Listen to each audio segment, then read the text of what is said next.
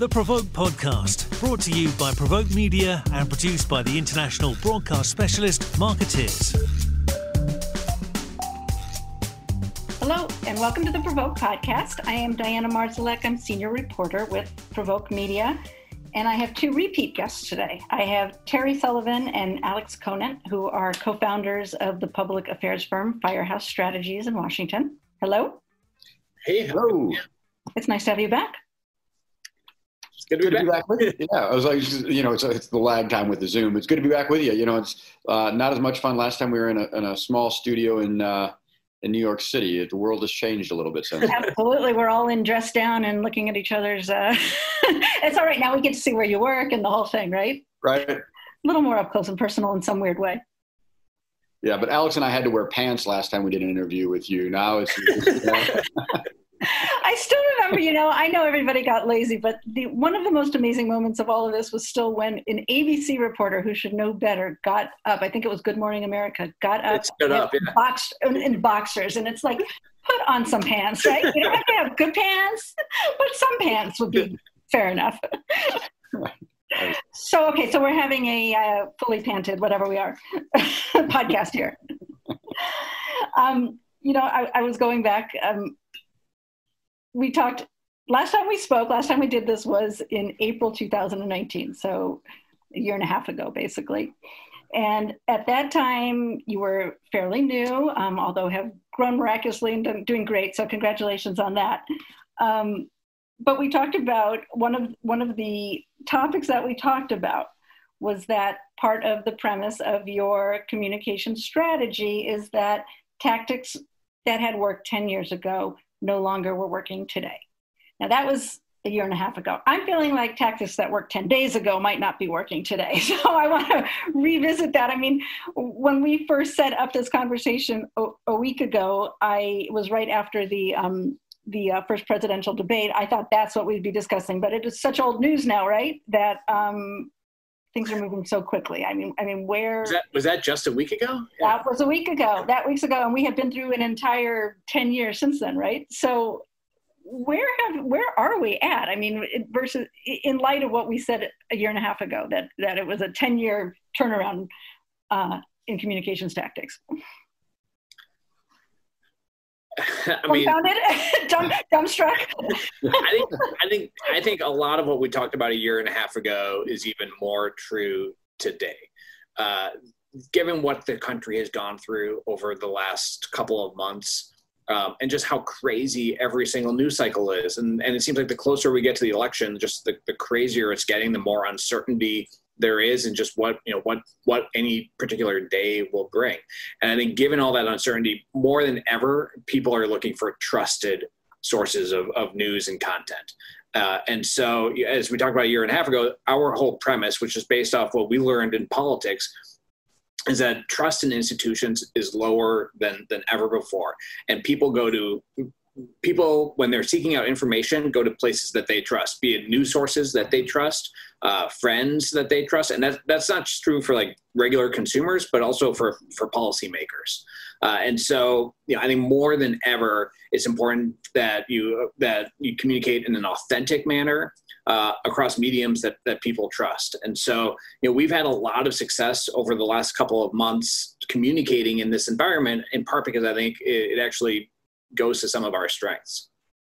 Um, you mentioned trust. We we um, I also looked back and we had talked about perceived authenticity. That it doesn't have to be true. It has to be authentic, though, in a way. Um, I, I, don't want to put words in your mouth, and if that's not correct, please please stop me And if I didn't define that correctly.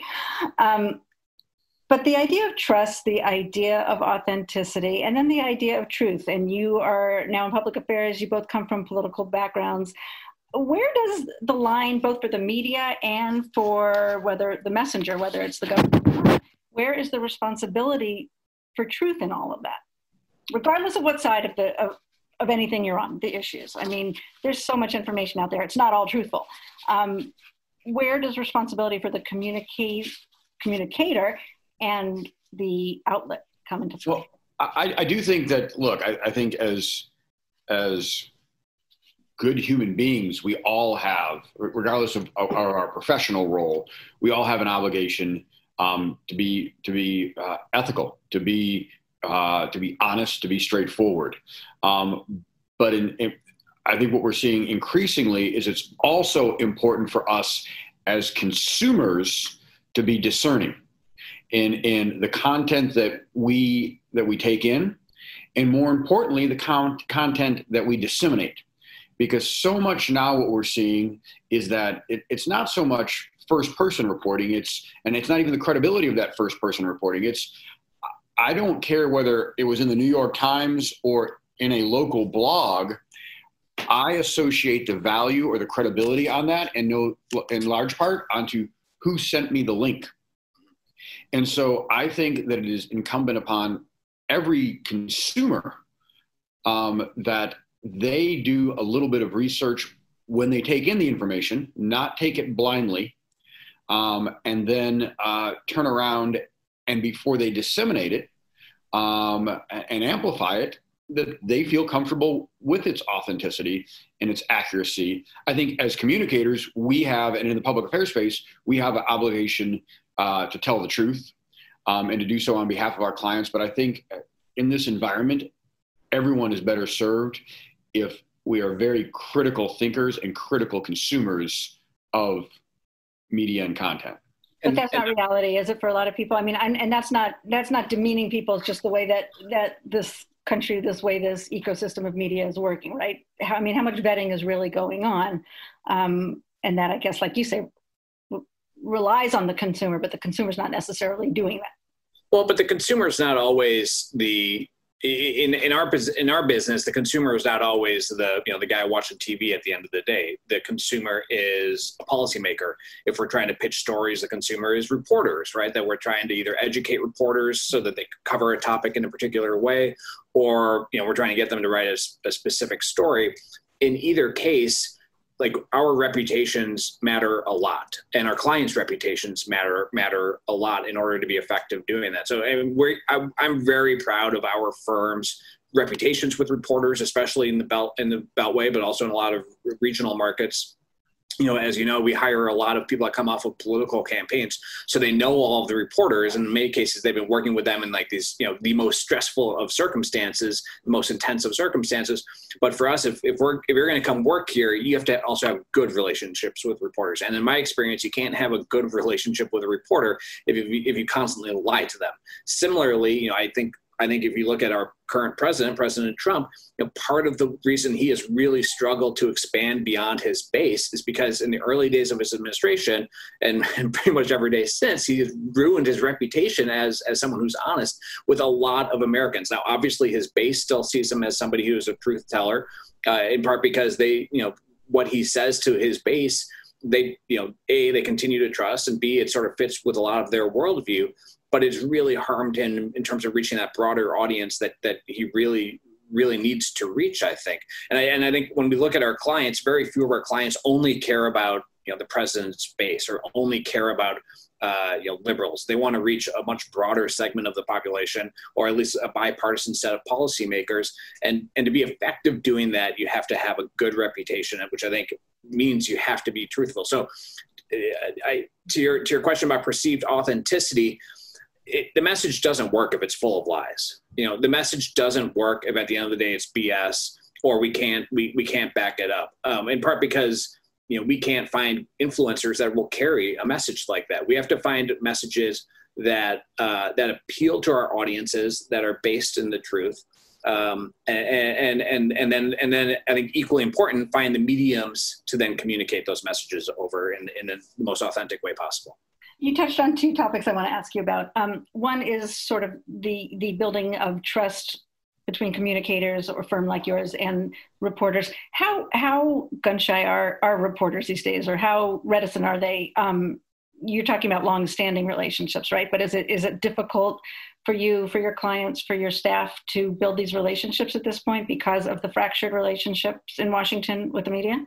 I mean, I've I find that we are talking to more reporters now than we ever have before. That it's easier to get to know a reporter than ever before, in part because everyone's stuck at home. Uh, and so, you know, instead of running around stuck in commutes, having to cover events all day, you know, reporters are doing this. They're on Zooms, they're on phone calls.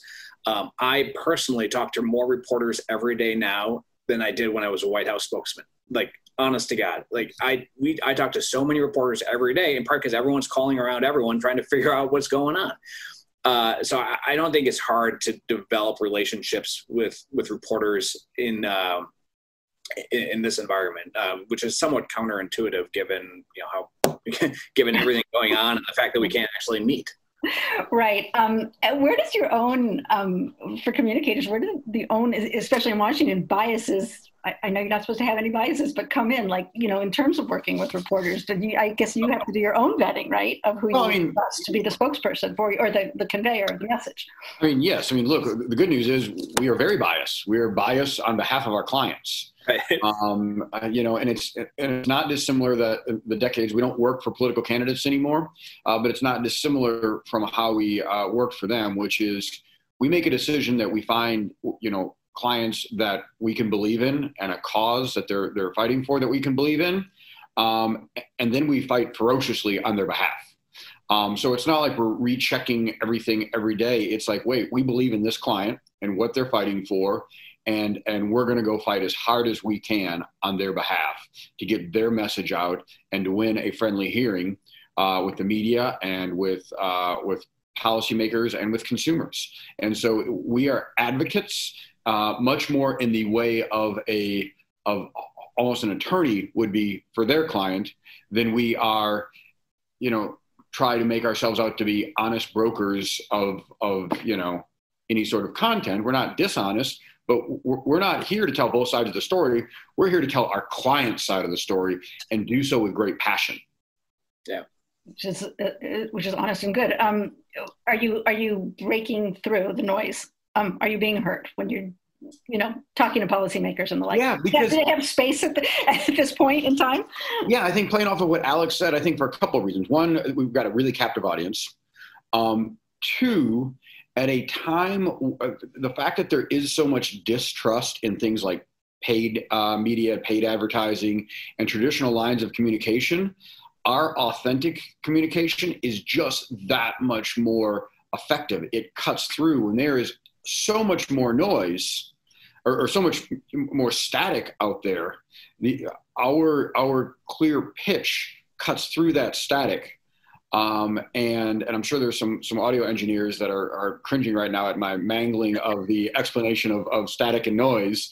But but like we're we, are setting a tone that really cuts through uh, because it's authentic, and it's not just that it's an authentic message, but that we're getting uh, people to deliver it that have credibility, and that matters. Well, and credibility is a, a key theme that's very present at the moment.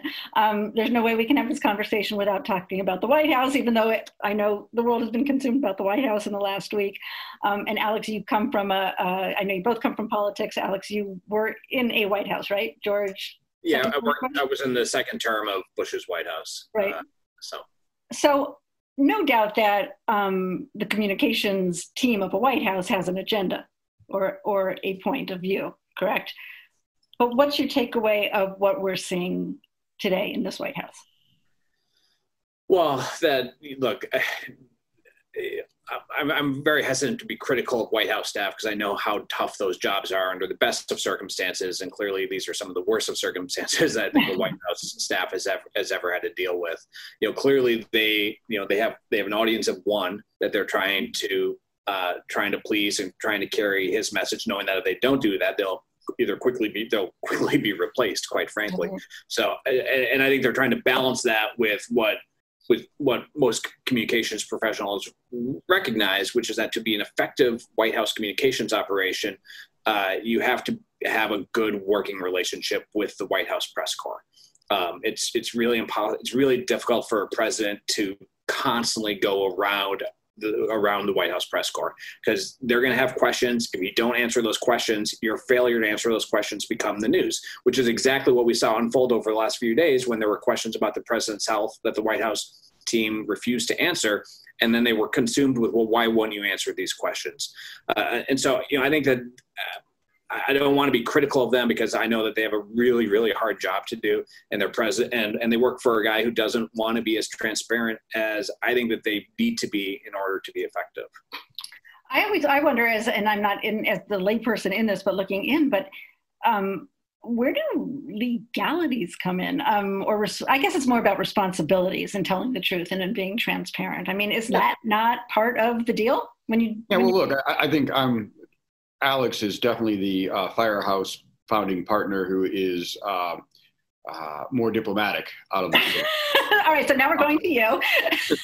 yeah, I mean, look, if if you have a, uh, a if you went to work in the Trump administration, you had a strong moral moral compass um, and uh, a duty to put country before anything else. Uh, well, there's a long list of those people who resigned um, or been fired, depending on you know which story version of the story you believe.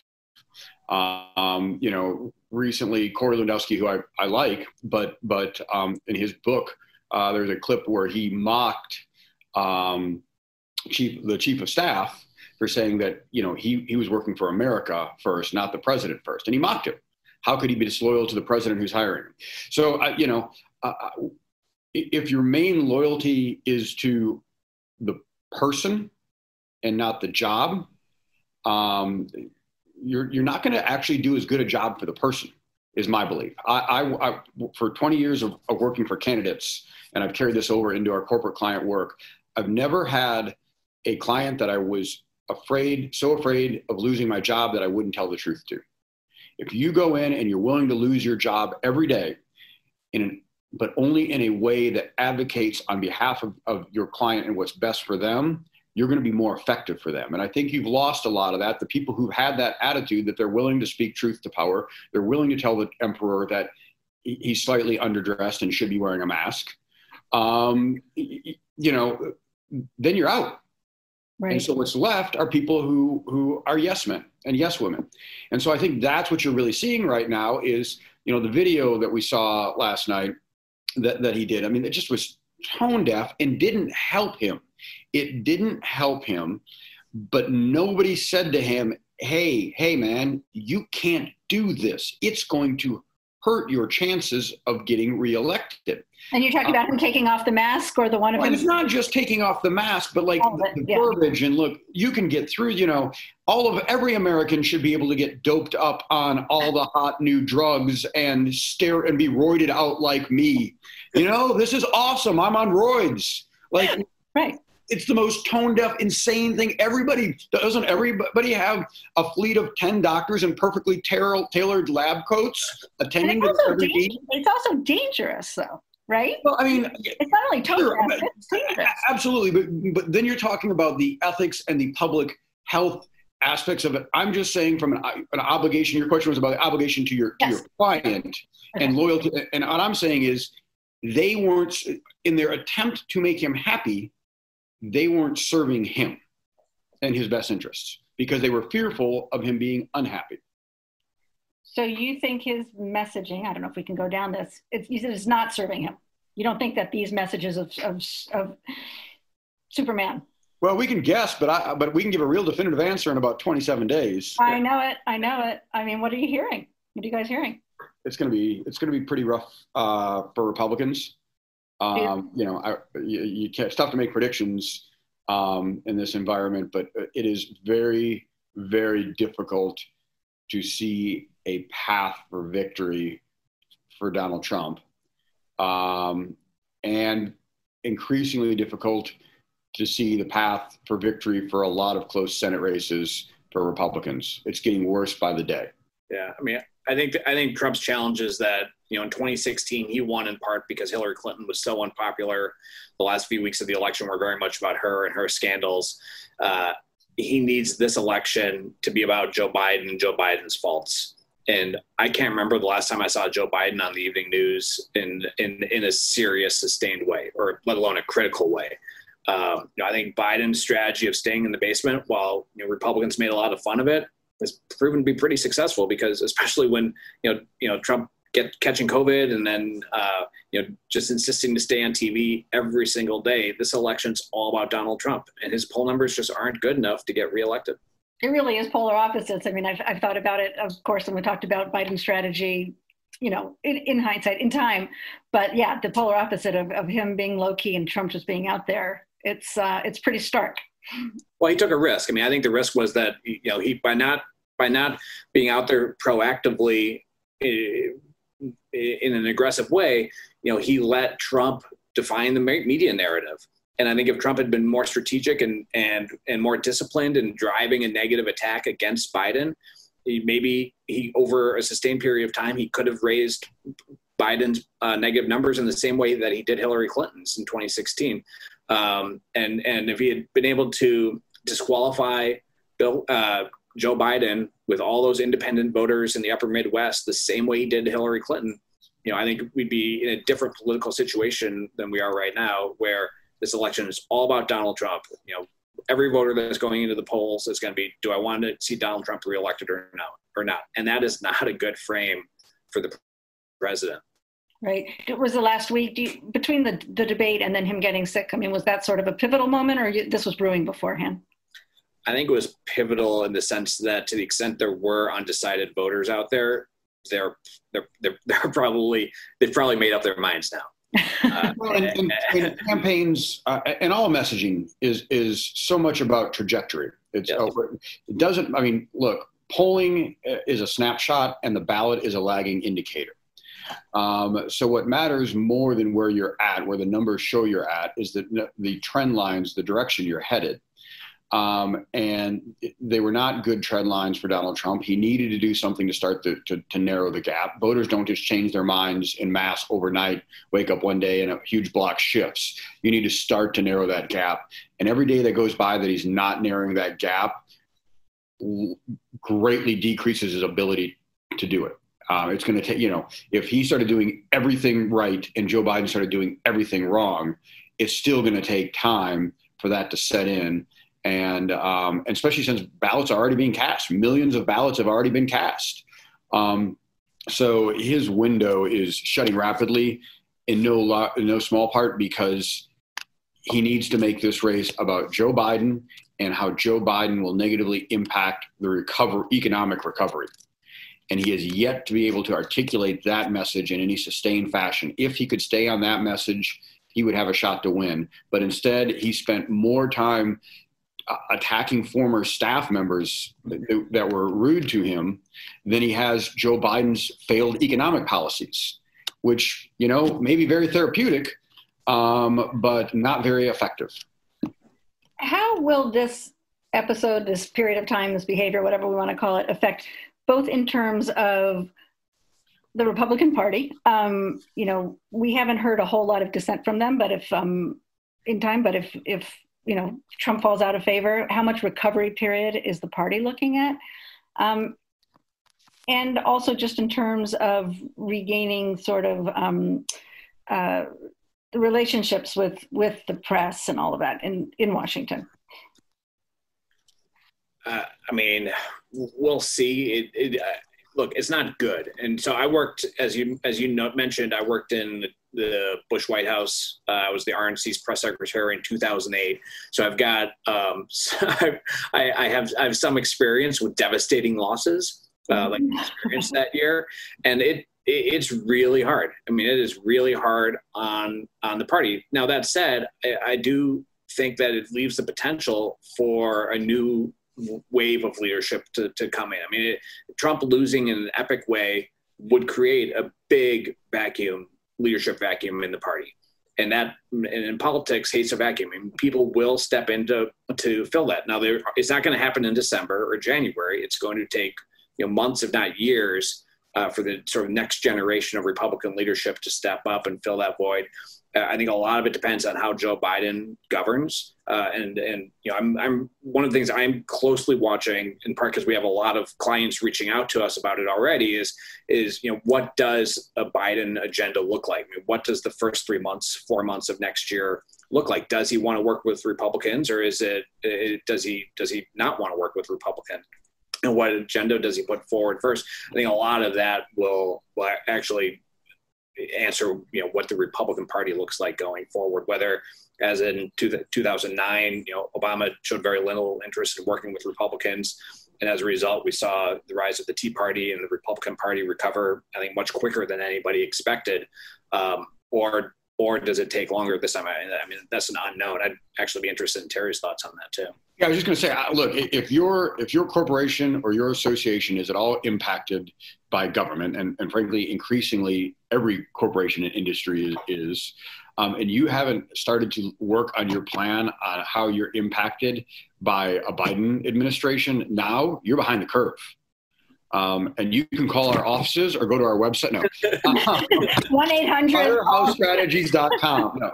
But look, in, in all seriousness, you, you, know, now is the time to be start planning for that, be prepared and not caught flat footed because things are going to change. And there's a, there's a good shot that it is Democrat controlling House, Senate, and the executive branch. Um, and, and it could be two years of, and, and you know, for many of our clients, uh, a tough time um, uh, for corporations as you see increased regulation, higher tax burdens. I mean, the, the Biden tax plan is, is, is, pretty tough on businesses. Um, the uh, the energy industry, energy space is going to be hit really hard if you're not starting to. Many of our clients we're working for we're already working on these plans and have been for months but now is the time to really start start thinking what is it going to mean? And how do i lay the groundwork to win a friendly hearing when it matters when i need it? Interesting. All right so where do we, we we've got the rest of the month to go right? And then we regroup. I mean what do you expect to see in terms of messaging voices out there campaigning? I don't know what can you send me off with? I mean i look i think I think as the as it becomes increasingly likely that Biden will be the next president, I wouldn't be surprised if the media starts to look a little bit more at what a Biden agenda looks like. In part because like there just hasn't been enough media oxygen to do that to to date. Um, also, you know, not for nothing, President Trump got very disciplined the last two or three weeks of the 2016 race. You know, I'm curious to see if he does that again, and if so, does that mean things tighten a little bit, or or is it going to be the the landslide that it, you know it looks like it, it could be right now? Also, as Terry said, you know the Senate races are are hugely important in terms of uh, you know what what the next two years look like if the Republicans are able to hold on to the Senate. So obviously, closely watching those as well. And we might not know that until December if there's a runoff in Georgia. Um, so you know this this may take a while. Yeah, and let's let's be honest. At this point in time, uh, four years ago, there was no Access Hollywood tape, mm-hmm. and there was no WikiLeaks release of emails. So both campaigns, and you know, we didn't know that Anthony Weiner's computer had been seized by the FBI and reopened the Hillary. Like, so although it seems like every insane thing that possibly could happen has happened, man, we got we got, a, we got four more weeks of craziness, and this, and this is 2020 style craziness. So who knows what happens? Ooh, all right. Um, I hope we'll see. We'll see. I always love these conversations, so I appreciate it. I, I hope we don't wait a year and a half for this one because we'll have to see and maybe we'll talk in February and see where we're at and all that stuff. But uh, I wish you luck out there. Thanks. Always great talking to you. Okay. All right. Take care. All right. Bye. Bye bye.